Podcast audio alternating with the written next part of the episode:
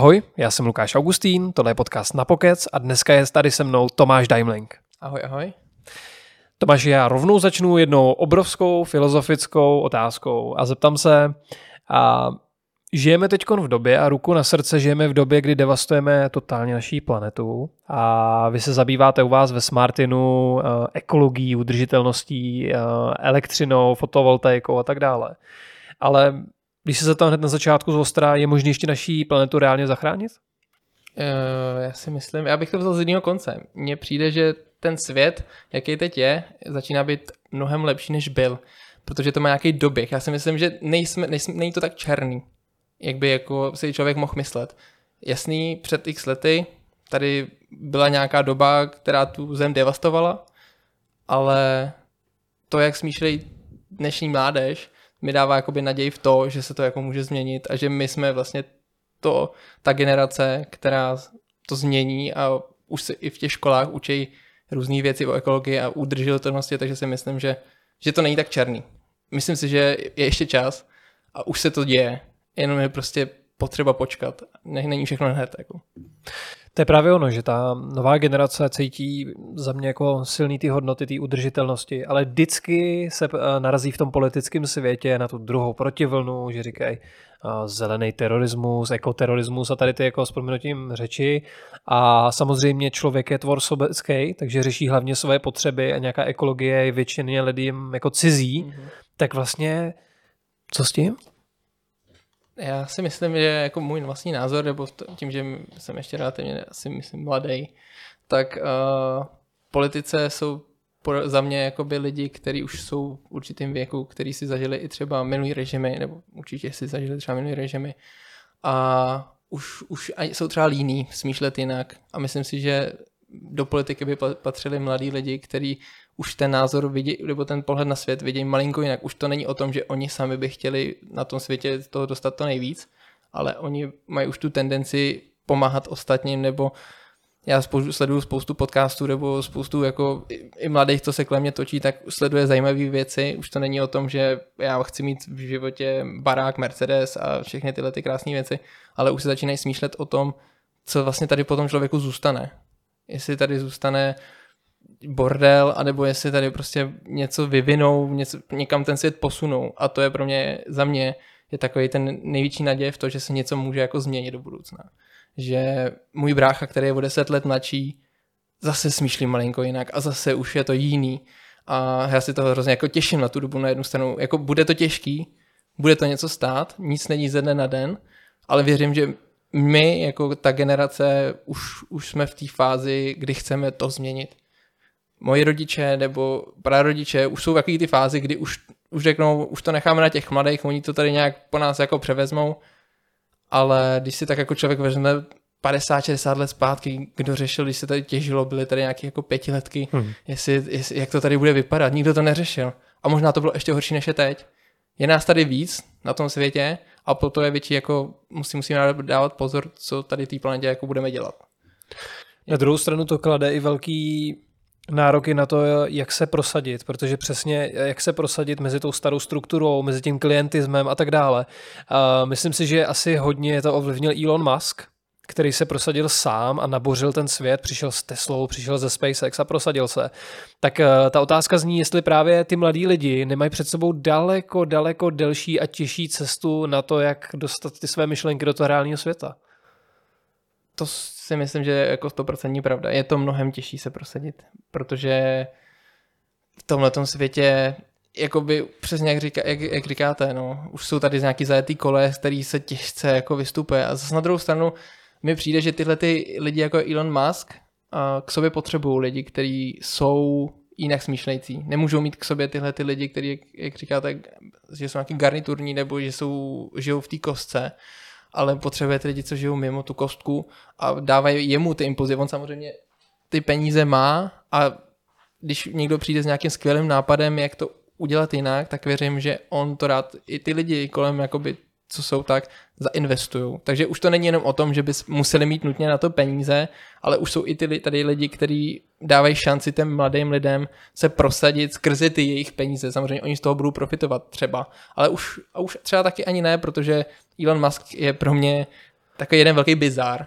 Jo, prostě on přišel, jako, ne, v úzovkách nevymyslel skoro jako nic, on vždycky tak nějak jako něco koupil, něco převzal, ať to byla Tesla nebo společně i ten PayPal, na kterým on vlastně nejvíc profitoval, tak uh, on taky furt něco jakoby překupoval nebo uh, kupoval majoritní ty podíly, takže on je za mě takový jeden velký bizar, ale to, co dokázal, to, co, jak, co dokáže s, s trhem celkově, jakože on napíše, že koupí Twitter, a, stoup, a akcie stoupnou Twitteru, tak to je samozřejmě Tesla klesne, ale že prostě řekne, že nebude brát Bitcoin a Bitcoin začne klesat. Je to úplně jako, a to stačí jeden text na, na Twitteru.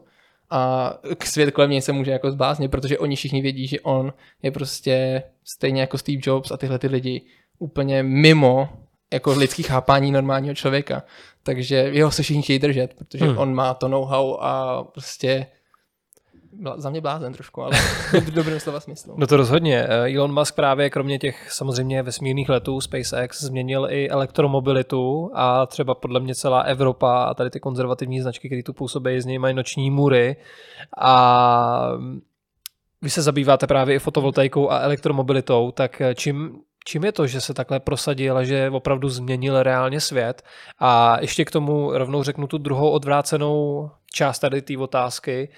A co byste třeba řekl těm odpůrcům elektromobility, který na to nadávají, říkají, že vodík je lepší cesta a tak dále? Uh, tak asi vezmu to od toho Ilona. Uh, on uh, díky bohu za to, protože ty američani jsou docela dost takový tvrdohlavci, stejně jako my. Něco změnit v Americe je dost podle mě podobný jako tady. Oni si nenechají šáhnout na zbraně a nenechají si šáhnout na svoje velký auta, muscle cars, kde, kde mají spotřebu 20 litrů, ale nikdo to neřeší. Jo, takže já si myslím, že je to důležité hlavně pro ty Američany, který, by, který potřebují trošku změnit to smýšlení, protože za mě Evropa vždycky byla nějakým způsobem lídrem v nějakých technologiích a, nebo i v učení, že když se koukneme do historie, tak prostě Evropa byla takový jako vzor, uh-huh. podle kterého se začaly ovlivňovat ostatní země, východ, západ, takže uh, myslím si, že u nás je to nejdůležitější, aby u nás to začalo a ostatní to přejeli. Ale v Americe je Elon, který podle mě začal trošku pře, jako převádět to myšlení těch Američanů, že to jde i jinak, že nemusíme mít tady velký obsahový, velkou obsahový auta, který nám budou žrát, nebo který budou eh, mít spotřebu mnoha, mnoha litrů, ale stačí elektromobil. Ten elektromobil za mě, tím, že mám trošku srovnání, tím, že pracuji v, automobil, v jedný, nebo stážistu z jedné automobilce, tak jsou tam chyby, myslím si, že se můžou mnohem zlepšit, ale pro ty Američany to zase jako stačí. No. Co byste řekl těm odpůrcům, který pořád říkají, že ty elektroauty jsou blbý, protože je těžký vyrobit baterku a že se má jezdit na vodík, a nebo že se mají dělat eh, pořád dýzlový motory? Já, já si myslím, že jak jsme začali na začátku, nic není, není to tak jednoduchý cokoliv změnit, není to hned. Takže samozřejmě, že tady budou lidi, kteří budou zarytě tvrdit, že benzín je benzín a spalovací motor je spalovací motor a že prostě baterka je na prd, zničí se, vybije se, dlouho to trvá. Hoří. Hoří, jo, jako je tam spoustu ale, ale na druhou stranu, když nebudeme tlačit na, tu, na ten vývoj, tak bychom skončili za chvilku, že nemáme tady telefony, které jsou placatý a malý, ale zůstali bychom u telefonu, který vážil 5 kg a museli bychom si ho nosit v kufru, jo. Takže za mě těm odpůrcům musí si k tomu dojít. Já tím, že jsem měl zkušenosti s spoustou lidí, eh, potkal jsem na různých akcích eh, s tou automobilkou, tak eh, jsem měl fakt lidi, kteří přišli, řekli, nechci elektřinu, ale věřím vodíku. Hmm. Říkám, to je dobře, aspoň něčemu. Je, jestli to bude slepá, slepá větev, vodík nebo elektromobilita, to se může stát, ale nemůžeme přece se zastavit a říct, necháme si tady fosilní palivo, který může taky jednoho krásného dne dojít. A už, už nemusí být, takže pro mě, za mě třeba vodík je skvělá věc, do budoucna třeba vlaková doprava, No a není to teda lepší doprava. než ty elektroautomobily? Neměl by Elon si to ještě jako přehodnotit a dělat třeba, když má SpaceX, tak aby těžil víc vodíků z asteroidů, přijezd to na Zemi a jako, jako já si myslím, že ten, ten vodík tím, že je, tam je zase druhý ale a to je jeho přeprava a jeho výroba. Ono je taky šedý vodík, zelený vodík, to je jakým způsobem se vlastně ten vodík jako vyrábí. Takže ono to taky není úplně jako tak hmm. růžový, jak by mělo být. Ale za mě ta lodní doprava vlastně je, nebo ta vlaková doprava je, je ta budoucnost toho vodíku, nebo kamionová doprava, nebo autobusová doprava. Takový ty, takový ty co potřebujeme ujet dál, třeba se dožijeme, ale hlavně i ta, i ta váha, že jo, toho vodíku je mnohem nižší, že jo, takže prostě eh, když, kdybychom si vzali, že potřebujeme udělat tanker, který potřebuje přejet celý, celý oceán a naložit do baterkama, tak do, toho, do té lodi už nic nenaloží. Ale ono se to děje. Oni, uh, Maersk, to je jedna z největších jako společností na světě, určitě největší přepravní, tak oni tuším do roku 2040 chtějí mít na elektrický pohon všechny ty, ty uh, lodě. Takže ono opravdu, nevím, jak to teda bude fungovat technicky. Já si totiž myslím, že oni asi počítají s tím, že se bude třeba snižovat váha těch baterií, nebo že to bude mnohem efektivnější, hmm. protože jako představa, že musím výst místo toho, abych vezl nějaký materiál přes půlku oceánu, tam vezl půlku, 200 tisíc baterek. 200 tisíc baterek, tak si nejsem úplně jako jistý, ale třeba, třeba už vědí něco víc, než víme my, jo. takže já si myslím, že ta, ta, tam to je přesně to, o čem se bavíme. Ta efektivita bude hmm. mnohem, mnohem lepší. Ty materiály, vlastně ty baterky, teď jsem četl článek, nebo jsem vlastně už cyklus toho elektromobilu, kdybychom se bavili konkrétně elektromobilu, tak ten už mají vypočítaný, ty, ty automobilky, ty mají od úplného začátku, kdy musí vytěžit nějakou litium, litium. litium, až po to, že to auto musí zlikvidovat na konci. A to už mají všechno spočítaný. A mají to spočítaný i projekt, eh, pro spalovací motory. Hmm. Kdy prostě oni taky musí něco vytěžit, převíst tu ropu, udělat, aby z toho bylo palivo, který potřebujeme dát do nádrží, benzín, nafta. Takže ono to samozřejmě všechno je spočítané. A co jsem se jako dočetl, a tak to bylo až 350 krát horší, vycházelo jako spalovací motory nebo spalovací auta než jako elektromobily, což, což je úplně skvělý. A tak ta cena samozřejmě, teď spousta odpůrců bude říkat, ta cena je hrozná toho elektromobilu, teď je to strašně drahý. Zatím ano. Je to tak prostě, bohužel, ale i telefon byl před 20 lety, 30 lety drahý. Stál 20 tisíc a plat byl 5 tisíc. A každý mu říká, no tak to budu celý život posílat dopisy. Nebudu. Hmm. O pár let později si mu koupím telefon za 4 tisíce a vejde se mi do kapsy. Nemusím ho v kufru. Takhle to samý vidím s elektromobilitou pro mě. Vy jsi řekl hrozně důležitou věc, kterou právě za mě skoro nikdo neví, že lidi si stěžují na to znečištění, když se těží ty baterie, ale vůbec nepočítají celou tu životnost toho auta. Když prostě si koupí dneska člověk diesel, jezdí jen 12 let, tak vypustí tolik CO2 jako do vzduchu, že se člověk nezapočítá, ale uh, ty elektromobily nevypouštějí nic. No ale upřímně, upřímně jako 12 let auto už je docela dost, že jo, to je hmm. v normálním světě. A to ty elektromobily taky zvládnou. Jakoby snižuje se tam nějakým způsobem životnost, dojezd toho elektromobilu, ale když si vezmeme, že ještě před pěti lety byl dojezd nějakého Nissanu 100 km, 150 km a teď máme Mercedes, který už zvládne 700 a, a bude se snižovat váha a věřím, že se bude zvyšovat dojezd a budou se, přijdou se i na jiný typy baterií, jiný kombinace jestli to bude litium nebo něco, kobalt, nějaký spojení. Nikdo nikdy neví, ale právě to, že bychom měli teď říct ne, pojďme stopnout elektromobilitu, nebudeme do toho investovat, tak si myslím, že to je ta největší chyba, protože by nás to nikam neposunulo. Takže je to vlastně celý psychologie. Já si myslím, že jo. Jakoby zkuste, moji rodi- nebo já to tak vidím, že je to budoucnost. Ale když to budu říct mýmu dědovi, tak ten bude samozřejmě skeptický, protože celý život učil se řídit na nějaký Tatrovce, celý život řídil Škodovku a teď mu řekněte, a teď přesedli tady do elektromobilu. A spousta lidí, paradoxně, spousta lidí, co jsem měl jako tu možnost, tak přišli za mnou, měli jsme testovací jízdy a řekli, já to nechci, to je fakt jako odpor. A říkám, tak se běžte svíst. A přišli z té testovací jízdy a řekli, že to bylo skvělý. To bylo tichý, to bylo skvělý. A já říkám, a to mi přišlo říct třeba 60% lidí, co to, to zkusilo. Hmm. Takže za mě jako, když dokážeme přesvědčit postaršího pána v letech, že ta elektromobilita má trošku smysl, tak si myslím, že, že je to dobře. Na druhou stranu Japonci teď několik automobilek, nevím teda z hlavy, ale začali vyvíjet nějaký ultimátní uh, motor jako dieselový, že chtějí dát najevo jako, hele, ještě to ne, nepatří do starého železa a elektromobilita nemusí být budoucnost. Slyšel jsi to o tom? Já, já jsem o tom slyšel, ale já si myslím, že to je takový jako výkřik, že samozřejmě chtějí, chtějí trošku plou, pro, chtějí plout trošku proti tomu proudu.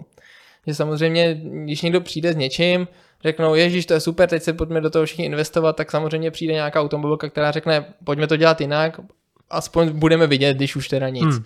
Jo, takže jako já taky nezavrhu spalovací motor, já si furt myslím, že, že vyrábět pořádný spalovací motor je mnohem lepší, než vyrábět nějaký jedna nulky, který se teď vyrábějí kvůli emisím, který stejně za ty auta nevydrží více jak 8 let třeba, protože prostě ty auta samozřejmě se snaží tlačit emise dolů, ale tam ten motor prostě není na to, aby jezdil x desítek let, jako jsou to teď tyhle ty motory, které máme tady auta, které jsou tady 15, 20 let, hmm. 25 let, ale je to jen kvůli tomu, že ty motory jsou v úzkách jako kvalitní. A když do těch aut budeme teď dávat ty 1.0, tak to je prostě, ty auta to nevydrží, to nevydrží ten motor.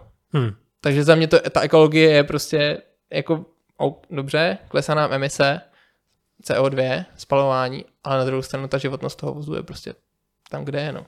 Prostě nevydrží.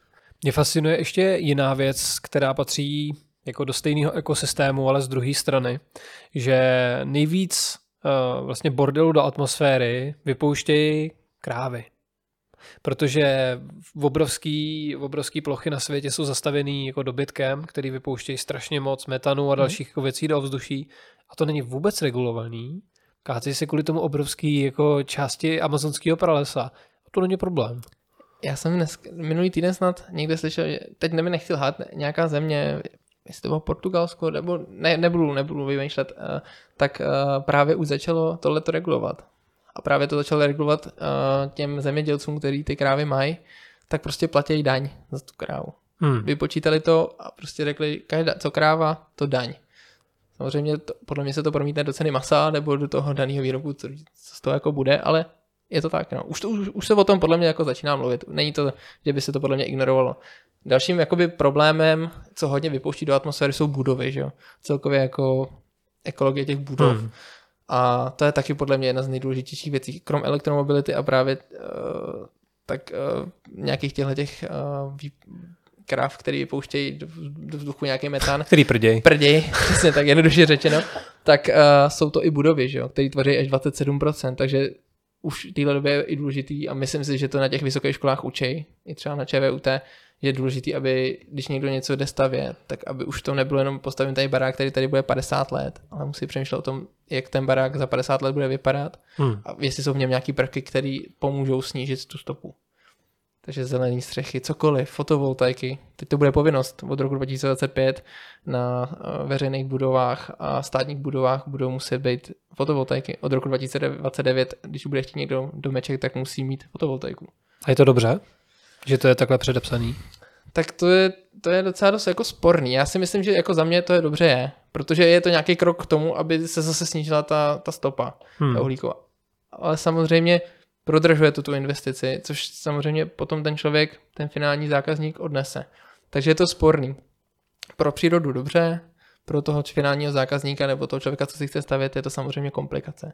Nedávno, ale teď i v těch barákách, co se teď staví, musí být třeba rekuperace. To je to je teď povin, povinnost mít rekuperace. A už to tak prostě člověk bere, že to tam musí být. Je to investice, kterou tam musí započítat. Co to znamená rekuperace pro, pro lidi, kteří to nevědějí? Rekuperace je vlastně to, že uh, ten barák nějakým způsobem ten barák a v něm cirkuloval vzduch, tak uh, nejvíc tepelných ztrát je, když třeba otevřete okno. Takže ten dům vlastně v úzovkách rekuperuje, rekuperuje ten vzduch, nasává zvenčí a rekuperuje, vymění ten vzduch vevnitř a ven odchází vlastně uh, ten vydejchaný vzduch nebo něco mm-hmm. takového. Takže to je jakoby je to jedna z těch povinností, aby člověk nemusel tolik větrat. Jo? A zároveň to čistí vzduch a zároveň to umí i, i chladit třeba, nebo naopak, když je venku teplo, tak zase dovnitř nasávat, jako když člověk chce, tak teplo. Tak to zní ale rozumně.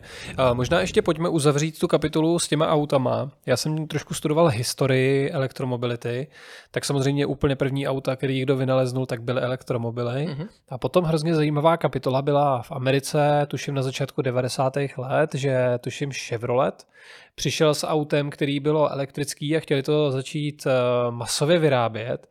Přišla ropná lobby, mm-hmm. zrušila to. A potom byly ještě další příklady, bylo vodíkový auto, teď si nespomenu, kdo to udělal, přišla ropná lobby, zrušila to. Um, dá se teda říct, že ta elektromobilita byla v podstatě blokovaná nějakýma lobbystama a že už to tady mělo být dávno? A nebo je to konspirace? Já si myslím, že jako do určitý míry asi ano. Jakoby v, v té Americe podle mě jako mohlo to tak být. Já neznám tu úplně tu historii, ale za mě si myslím, že to tak klidně být jako mohlo. Jo, ale uh, zase si myslím, že ten, ten vodík a celkově ta ekologie má prostě mít tu šanci a myslím si, že to jako jde tím správným směrem. před x lety to bylo jako z cigarety, prostě to je to samý, že jo, hmm. prostě taky chtěli a taky byly reklamy na to a bylo to povolený a teď je to prostě zakázaný, že v televizi nesmí být reklama na cigarety, takže si myslím, že už v téhle době je ten tlak na tu ekologii mnohem větší, než to, co je vlastně na, té, na, na tu ropu. Jo. Že samozřejmě budou tady ropní lobby a vždycky to tak bude. Budou tady kartely, které budou chtít prodávat tu ropu, když to mají, protože tyhle ty arabské země, které tu ropu mají, samozřejmě budou chtít hmm. prodávat, oni z toho žijou. Takže samozřejmě nějaký tlak tam bude. Ale na druhou stranu si myslím, že ten tlak těch lidí, těch jinak smýšlejících lidí, kteří chtějí trošku tu změnu, už je mnohem větší. Takže si myslím, že to jen tak nepřebijou. Říká vám něco Ford Nucleon? To... To je největší bizar v historii automobilismu. A to bylo v 50. letech, to bylo auto, který měl na sobě jaderný uh, reaktor. Jo, jo.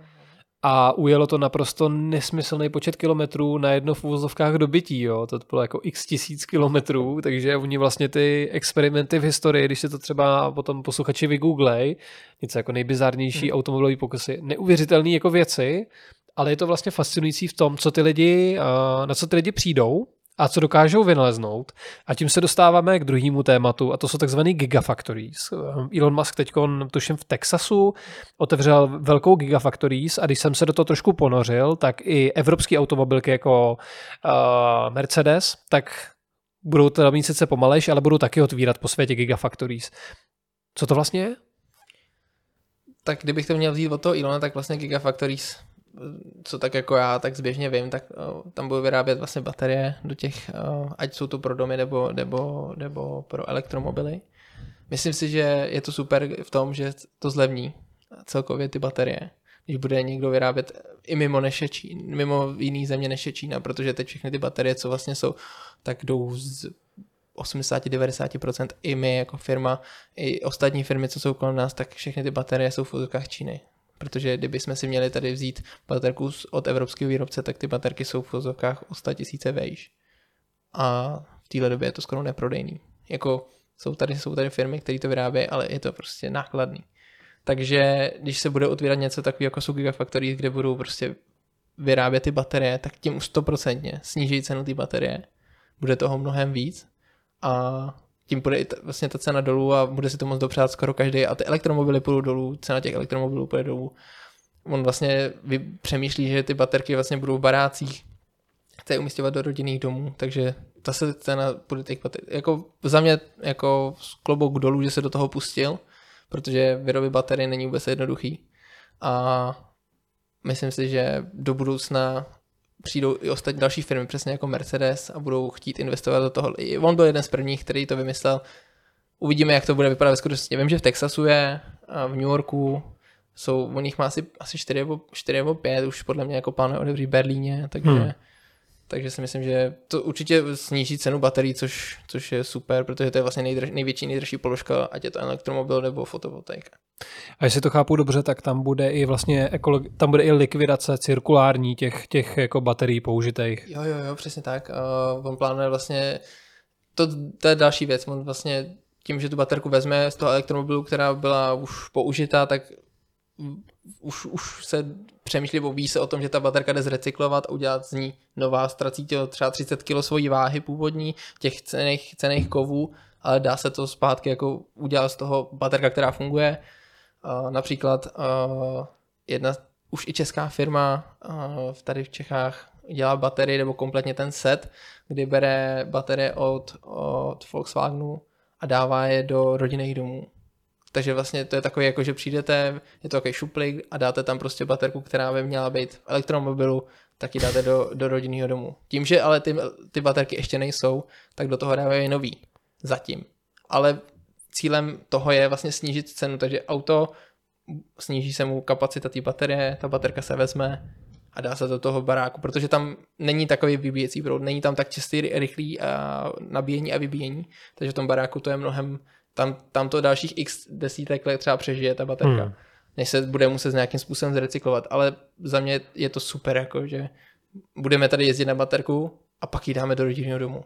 To je prostě, sníží to tu cenu zase, zase tu dostupnost, takže...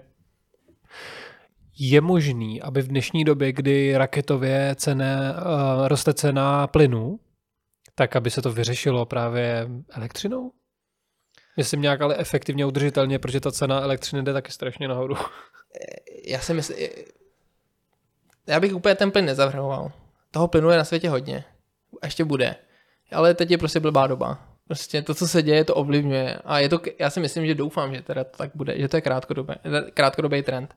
Takže já bych úplně ten plyn nezavrhoval. Ale samozřejmě mít nějaký, nějaký mix, víc, jakoby ten, uh, nebyt orientovaný jenom na plyn, na to, co nám dovezou nebo pošlou z Ruska, ať je to ropa nebo plyn, je samozřejmě super. Takže já si myslím, že tahle ta krize, co teď je, je na jednu stranu příležitost něco změnit. Trošku se na to říct, nemůžeme být závislí na jedné zemi, co nám dodává. Pojďme si kouknout po ostatních zemích, který by nám mohly dodávat ten plyn. Třeba to i zlevní do budoucna, protože ten, ten mix, eh, ať je to plyn, elektřina, uhlí, tak uh, tady teda doufám taky jednou prostě vyřadíme, tak uh, ten to mix... se hodně rozjelo teď uhlí ano, naopak. Ano, ale jo, ale zase to podle mě, protože to je nějaká reakce. Hmm. Je to reakce na to, že prostě budou se utahovat koutky, nebo utahují se koutky v Rusku, takže je to reakce, lidi tady nebudou chtít přes tu zimu samozřejmě nějakým způsobem zmrznout, takže je to reakce na to.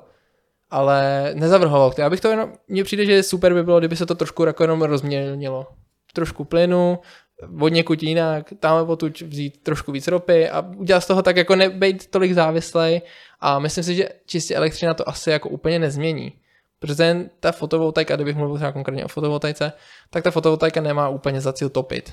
Tam mám ten barák jako úplně jako nevytopí. Vytopí, lidi topí někde od října do, do dubna. A ta fotovoltaika nejméně vyrábí přes konec listopadu do, do začátku února. Jo, takže prostě ty topný, typný měsíce tam prostě jsou a ta fotovoltaika není úplně věc, kterou by se mělo topit, takže spousta klientů nám píše, že, že chtějí nahradit uh, třeba plyn fotovoltaikou, tak to je jako upřímně jako vždycky píšu, že to ať jako ani taky neuva- jako taky ať jako neuvažujou, protože t- přes tu zimu samozřejmě záleží, jaká je zima ale aby se tím dalo topit, to je, na to jsou teplně čerpadla třeba, jo, to je skvělá věc. Přes tu zimu mně přijde super kombinace fotovoltaika teplní čerpadla. Hmm. Přes zimu tepelko, který přes léto může i chladit a přes zimu prostě, přes léto a přes léto mít prostě fotovoltaiku, která pokryje právě ten elektromobil a všechny tyhle ty věci kolem, bazén a tak. Pojďme teď hodně do praxe. Já to možná řeknu trochu abstraktně, ale Uh, dejme tomu, že jsme, že mám, jsem z takový tý, jak se tomu říká, střední vrstva, mám příjem, dejme tomu, ten medián trhu třeba 37 tisíc, moje manželka má taky, dejme tomu, 37 tisíc, máme malý baráček 2 plus 1, a je pro nás vůbec reálný mít fotovoltaiku a pokud ano, tak eh, kdy to jako ještě dává smysl a kdy je to naopak jako zbytečný, protože je to třeba v úzovkách moc málo? Na tomhle tom je jako paradoxně super, že ta fotovoltaika většinou odpovídá velikosti toho domu. Takže když máme malý barák, baráček, tak jsou tam menší spotřeby.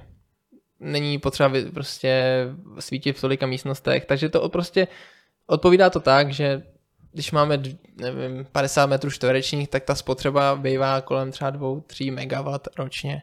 Takže na tu střechu stejně nedáme víc než třeba 2, 3, 4 kW píky. Takže to prostě odpovídá. A když se budeme bavit o nějakých cenách, tím, že jsou teď dotace, nově dotačně vlastně teď je dotace až 205 tisíc, ve vybraných krajích až 225, přispívá se na e-mobilitu dalšíma 30 tisícema ve spojení s, těma, ve spojení s tou fotovoltaikou až 40, takže de facto v normálním kraji můžete dostat dotaci až 245 až, až 275 tisíc na mobil, s e-mobilitou a v těch vybraných krajích je to vlastně 225 plus 70 tisíc. Takže to je prostě, na tohle to jako docela dost přispívá hodně peněz. Takže když se budeme bavit, že řeknu, že pořídíme si tu nejmenší možnou fotovoltaiku, aby dostal tu maximální dotaci. A to se dělá jak? To je vlastně, eh, vy přijdete za náma, že chcete fotovoltaiku, řeknete, že máte takovýhle takové spotřeby, my vám uděláme konkrétní cenovou nabídku na míru, prostě tomu vašemu domu, té vaší spotřebě a v tu chvíli, vy, když nám to odsouhlasíte, tak přijedeme s technikem, prohlíme si barák, koukneme na střechu, jaký jsou krovy, jaká elektroinstalace, co se musí po případě upravit, aby to šlo. A v tu chvíli my se dohodneme, že tu fotovoltaiku teda chceme, že to je teda možný technicky, technicky možné udělat. A začín, je tam vlastně v té nabídce součástí je, je jak výše dotace. A ta dotace se samozřejmě odvíjí odle, podle víc, počtu panelů na střeše a podle baterií. Podle počtu panelů na střeše? Ano, takže když řek, nebo jakoby podle velikosti té fotovoltaiky. Podle té plochy vlastně, kterou to za, Uh, zapírá. ne, ne, uh, podle toho kilo, kilowatt píku vlastně každý panel má růz, různou velikost. Uh, jeden panel může mít třeba 380 W píků, větší panel bude mít 450, takže když řeknu, že pořídíme si 14 panelů o, o, hodnotě 450 W píku, tak z toho po, po, poskládáme nějakých 5,4 kW píku. To je 5400. Mhm. Takže to je to minimální množství, abych mo- mohl dostat tu maximální dotaci. A teď druhá část té dotace jsou ty baterie, ta akumulace. Takže když tohleto dohromady spojíme, vlastně základem jsou, še- je 60 tisíc za 2 kW píky a každý kW pík navíc je 10 tisíc. Jo, a, ta, a u baterek to funguje tak, že za každý kWh je 10 tisíc. Takže to maximum, který vy vlastně dostanete, je 205 tisíc a stát vám přispěje těch 205 tisíc a vy musíte doplatit ten zbytek. Jo? Což je třeba taky nějakých 200 něco. Jo, Bývá to teď u těch 5,4 s těma baterkama kolem těch uh, 11, protože minimum musí být jedna ku jedný ta Hmm, baterka ku vůči střeše. Takže se dávají, aby samozřejmě, když přijdu domů, abych tu baterku nějakým způsobem využil, když, když už nesvítí, tak je musí být minimálně kolem těch 10 kWh. Takže 5,4 plus 10,5 kWh baterka dohromady dá, to splní to, to kritérium jedna Aha. ku jedný, ale nesmí to být více jak jed- jedna ku dvěma. V tu chvíli vy dosáhnete na těch 205 tisíc Mhm. a stát vám eh, to vyplatí až ve chvíli, kdy vlastně uhradíte tu celou částku. Takže vy musíte Takže mít, musí mít ty prachy na to. musíte mít de facto, když ta fotovoltaika bude stát 226 tisíc, tak musíte mít, nebo 225, aby se to dobře počítalo, tak musíte mít uh, připravených 450 tisíc. Za jak dlouho mi ty peníze pošlou? V tuhle chvíli je to tak do dvou měsíců od konce instalace. To je ale nějak hrozně štědrý od toho státu, je to vůbec možný? S- Jakoby, když si to vezmete, tak ty první vlastně před těma x lety v roce 2009 Hmm. byly, nebyly žádné dotace, ale byly velký výkupy. Bavíme se o 10 korunách prostě za kWh. V tuhle chvíli je výkup 0,5 koruny. Takže prostě ten stát se snaží decentralizovat uh, tu výrobu. Samozřejmě snažíme se opustit od uhlí, snažíme se odpustit od nějakých fosilních paliv Hmm. a stát musí nějakým způsobem, je i zavázaný snižovat jako země nějakou svou uhlíkovou stopu. A musí, a tím, že to přispívá Evropská unie na tyhle ty věci, tak musí to nějakým způsobem promítnout. No a promítli to právě do ceny té fotovoltaiky, kdy se snaží lidé přispět na tu fotovoltaiku. A docela dost peněz, jako není, co si budeme, jako 205 tisíc, není málo peněz. A ještě když si vezmete, že tam ta e-mobilita k tomu, kde není nutnost mít e jako elektromobil. Vy si to můžete koupit, protože to není investice na hned. To je Hmm. investice, která se vám vrátí za 10, za 8, za 9, za 10 let. Při těchto těch cenách, co jsou teď. Jo? Takže Mhm. není to, že to musím využít hned, ale musím přemýšlet trošku dopředu. Mhm. Takže si lidi pořizují, pořizují i, i, ty, i ty wallboxy k tomu, no, třeba ty dobíjecí stanice. Tak a k tomu jsem se přesně chtěl dostat, protože já jsem v tomhle, přiznám se, úplný like a vím, že ta fotovoltaika někdy je řešená tak, že vlastně pokrývá takový ten denní provoz, aby fungovaly spotřebiče, aby boiler třeba ohříval vodu a tak dále, ale jsou i nějaký vlastně úložný baterie, že se to dá schovat na potom. Mhm. Tak eh, jak to funguje a na jak dlouho se dá ta elektrická energie skladovat, pokud ji nechce právě prodávat Česu třeba? No, tak eh, důležitý je ten barák nadimenzovat. Samozřejmě v této dotační výzvě už není to ta povinnost mít těch 70%, že musíte vlastně tou fotovoltaikou, tou velikostí fotovoltaiky projít se, po, pokrýt 70% své spotřeby. Teď můžete mít spotřebu 3 MW, a na střechu si si dát prostě největší možnou fotovoltaiku, která je 10 kW píku. To je Potom už musíte mít jedině licenci ERU, abyste mohl být v vozovkách obchodovat s tou, s tou elektřinou, prodávat ji. Takže musíte Hmm. mít licenci. Když jste po těch 10 kW píků splňujete tu dotaci a o, stát vám na to vlastně přispěje. Uh, Jakože na tom nevydělávám, že jo? na to nevidět. Že to je pro moji Cíle- potřebu. Cílem není na tom vydělat. Cílem na tom je decentralizovat tu výrobu té elektřiny a aby na tom ten člověk samozřejmě uspořil. Jo, takže on tím, že spoří, tak v pozovkách stát proto přispívá tolik peněz. Protože není cílem, aby na tom ten člověk vydělal, ale je cílem, aby prostě bylo v oběhu víc elektřiny. Jo, to vysvětluje vlastně ty limity. Jo, a co se týče té tý baterky, tak uh, podle toho taky se samozřejmě dimenzuje, ta, jak je velká střecha, tak se tomu dimenzuje baterka. Uh, bavíme se o člověku, jaký je jeho životní cyklus, nebo jaký je jeho cyklus denní.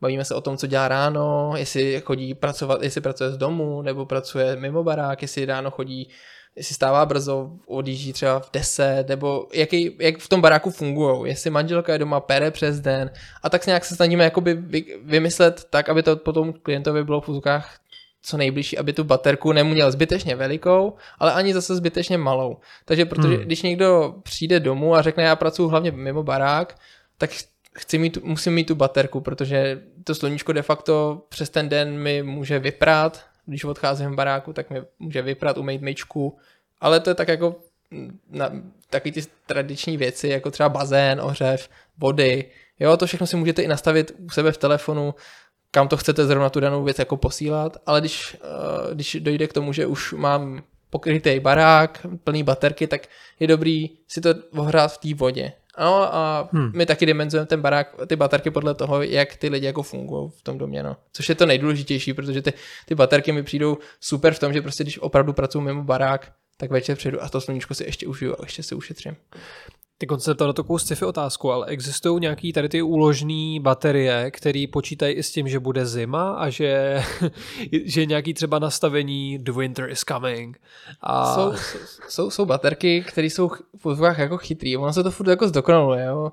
Takže už, jsou, už to není jenom, že nahoře leží nějaká BMS, ale už ty baterky počítají, jaký bude, jaký bude počasí, ale to se bavíme o baterkách, které jsou v tuhle tu chvíli jako opravdu, opravdu drahý, jo. Prostě ten, ten systém, ona totiž umí spoustu věcí, jako je do budoucna obchodovat na burze, bude vědět, jak, jaký jsou spotové ceny, jestli se, za kolik se obchoduje, takže když ráno prostě, kdy, se kdy jsou ty v ty největší výkupy, protože lidi vstávají, nebo naopak večer, tak ona dokáže třeba říct, já tady vím, že bude celý den hezky, do sítě pošlu nějakou, nějaký kilowaty, vydělám na tom.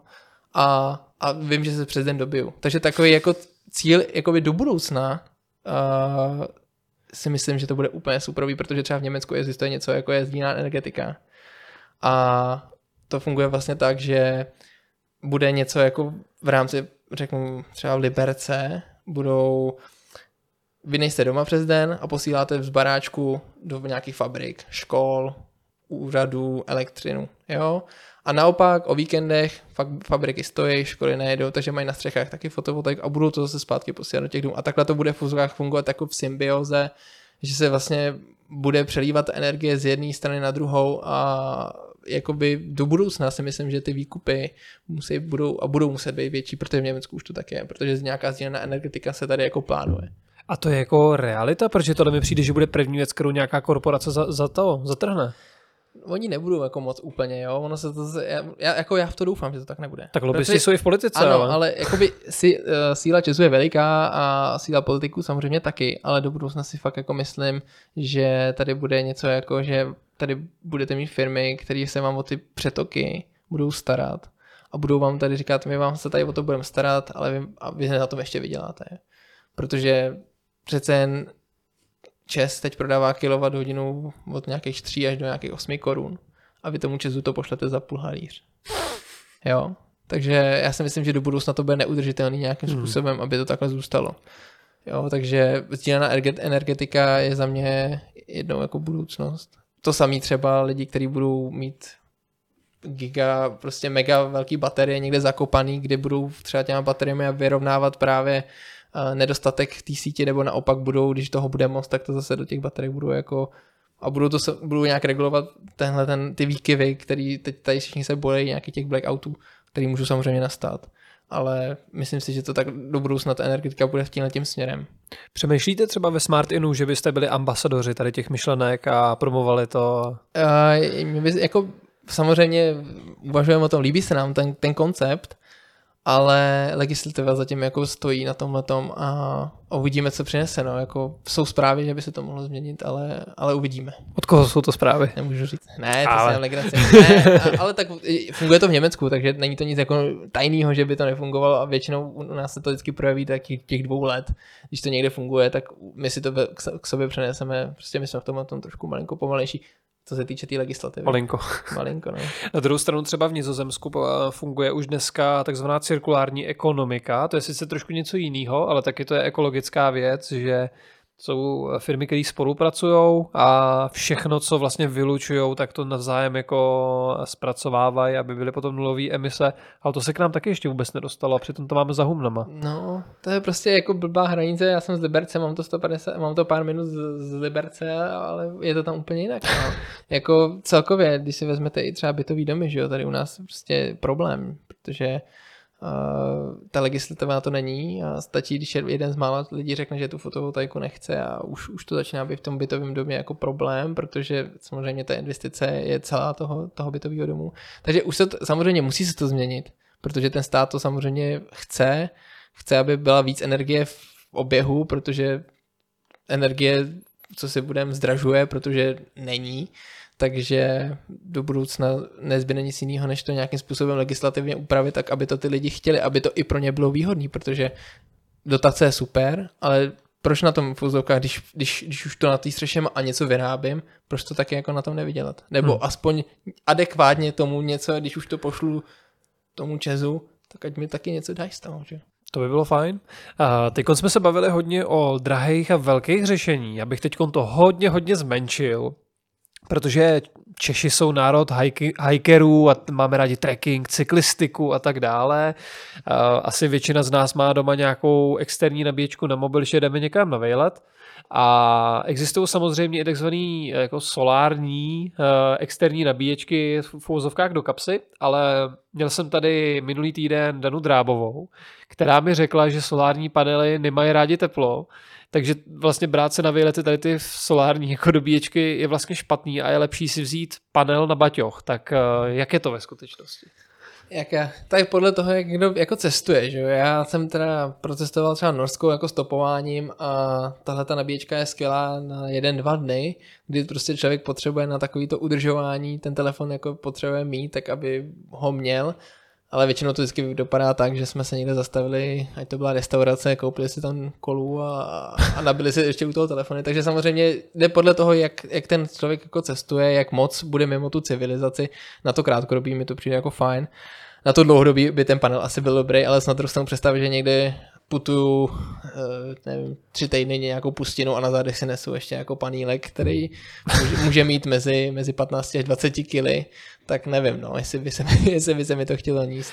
Ne, to jsem ani nemyslel. Oni třeba Nomad, dělá takový v podstatě mini, jako docela malý panely, je to velký třeba jako polovina baťohu, mm-hmm. můžeme si představit, stojí to nějakých jako pět tisíc mm-hmm. a přímo v tom panelu uh, tam se strčí jako ta externí nabíječka, ono to nabíjí tu externí mm-hmm. nabíječku a z toho potom se nabíjíte ten mobil. Oni jsou různý ty řešení, ale spíš si říkám, jestli když mám uh, tu externí nabíječku normálně litiovou mm-hmm. a na ní ten solární panel, mm-hmm. tak kdyby byla ta, to litium vybitý, a já bych měl jenom ten solární panel, jestli to jako reálně k něčemu je, jestli bych ten mobil vůbec někdy dobil, no, pokud nejsem na Sahaře. Samozřejmě věc druhá, že jo. Ale je pravda to, jak, jak jste říkal, že ty panely samozřejmě nemají rádi úplně, když je vedro. Takže i na těch střechách, na těch fotovoltaikách větších, je ta výroba nejlepší někde v období května, dubna, kdy vlastně není ještě takový teplo, máme něco kolem 15 až 20 stupňů, takže jsou dobře chlazený a, a nepřehřívají se. Takže jako i v tomto případě se ty panely samozřejmě přes to léto přehřívají a ta účinnost jich klesá. Takže jak říkáte, jak říkáte vy, no, jako sluníčko má, má to rádo sluníčko, ale ne teplo. Takže, takže teď se samozřejmě vyvíjejí i panely, který, který budou mít spojení třeba toho, že to ještě umí dohrát vodu pod tím, jo. Takže, ale to je zase, zase ten vývoj, zase to někam spě. Vyvíjí se panely, nebo to nejsou už ani panely, to jsou folie, který, který by mohly nahradit panely a mohly mohly se natáhnout jako folie a mělo by to stejnou jako výrobnou hodnotu jako normální panel. Vyrábí se různé tašky, které nahrazují krytinu a dávají se místo, místo, místo panelu. Jako mně přijde, že v tomhle odvětví se jako meze nekladou a kdo přijde s něčím lepším, efektivnějším, co bude le- le- lehčíc namontovat, bude to vzhlednější, tak, tak vyhraje jako v tomhle odvětví. Ale je to samozřejmě na druhou stranu jako velmi drahý odvětví a ten vývoj je velice, velice nákladný, takže proto se většina panelů vyrábí v Číně. Proto mi to přijde paradoxní, že když třeba mám fakt tu, já se vrátím ještě naposledy k té externí nabíječce a na ní je ten panel, tak je to vlastně teplo, teplo a teplo. Uh-huh. Jo, že to je vlastně zvláštní výrobek, když to řeknu, když to řeknu jako blbě. Ale chtěl jsem se zeptat, jak fungují panely uh, fotovoltaický, třeba když je fakt špatný počasí, nebo když je zima, tak má to vůbec nějakou efektivitu? Je, vlastně pomůže mi to vůbec? Tak je důležité rozli, rozlišit zima, když je tma, nebo když je jako šero. Jo. Když je zima a měli bychom tady krásný, jako svítilo by nám na ty panely, tak je to paradoxně to nejlepší pro ten panel, protože ten panel je chlazený, je zima, takže má nejvíc vyrábí, takže tomu panelu to v dělá nejlíp. Samozřejmě, když na něm budeme mít sníh, tak máme smůlu a nevyrobíme skoro jako nic. Takže, ale co si budeme... A námraza? Námraza, tak oni ty panely mají hroznou výhodu, že oni, když na ně začne trošku svítit eh, slunce, tak oni se hrozně rychle jako ohřejou. Takže ten, ta námraza z toho opravdu rychle jako zmizí. Samozřejmě, i když je třeba na drobný nános sněhu, tak je to, to stejný. Takže když na tom trošku sníh, malinko začne někde nám to porostaje, ukáže se nám vlastně ten článek, tak on vlastně zařídí to, že se to postupně kolem toho začne dostávat, takže, takže to tomu jako nevadí. A když je šero, když je takový ten, když slunce prosvětuje skrze mraky, ale je světlo, tak to vyrábí jako velice dobře, není tam jako žádný velký, jako velký ztráty. A samozřejmě ve tmě to ne, nevyrábí. Je to úplná nula, jo? Je to úplná nula. Je to jakoby v této době, když teď sleduju na monitoru, tak naše jako elektrárny, co tak máme, tak když má někdo východ-západ, vlastně na dvou střechách, tak začíná vyrábět třeba už kolem té čtvrté hodiny raní a vyrábí třeba do těch, do těch devíti, desíti.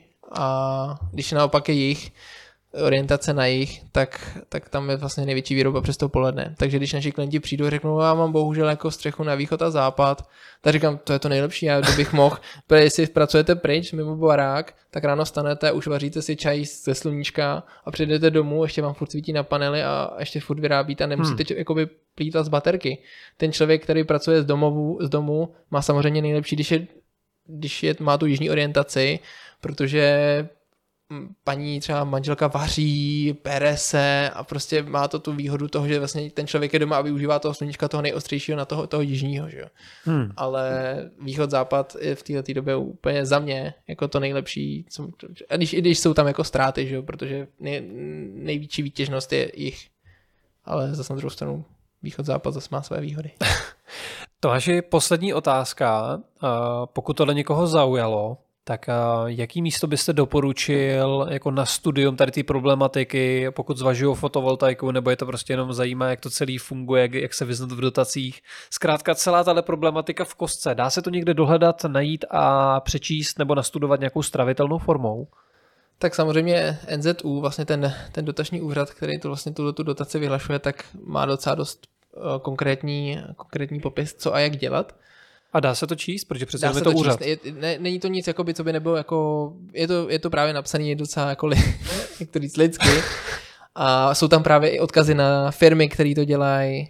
Já vždycky všem doporučuji, ať si vezmu firmu, která je lokální, protože je lepší, když ta firma je nevím, v okruhu třeba 100 km a má tu dojezdov, dojezdovku docela dobrou, když se může cokoliv pokazit, že jo, může se něco vypadnout tak eh, je lepší, když je tam prostě ta firma hned a zároveň je to lokální, takže tam máte nějaký recenze už od těch lidí. Eh, neříkám nic proti tomu, ať si lidi nevezmou velké firmy, ale prostě je tam, je tam horší ta, ta možnost kontaktovat tu firmu a, a ty lokální firmy jsou prostě za mě jako asi nejlepší. My operujeme na Liberecku a, a vím, že spousta lidí říká, a my vás chceme, protože jste místní. Jo? E, takže a když někdo chce něco vědět, tak není pro mě problém zavolat do nějakých firm. Oni vám určitě rádi odpovědí, když je to nějaká jako zdvořilá hodná firma, e, která má zájem o toho klienta. Záka... jako smart. když má teda zájem o toho, o toho klienta, tak uh, si myslím, že si tu práci dá to tomu člověku vysvětlit. Ono to není složitý. Jo.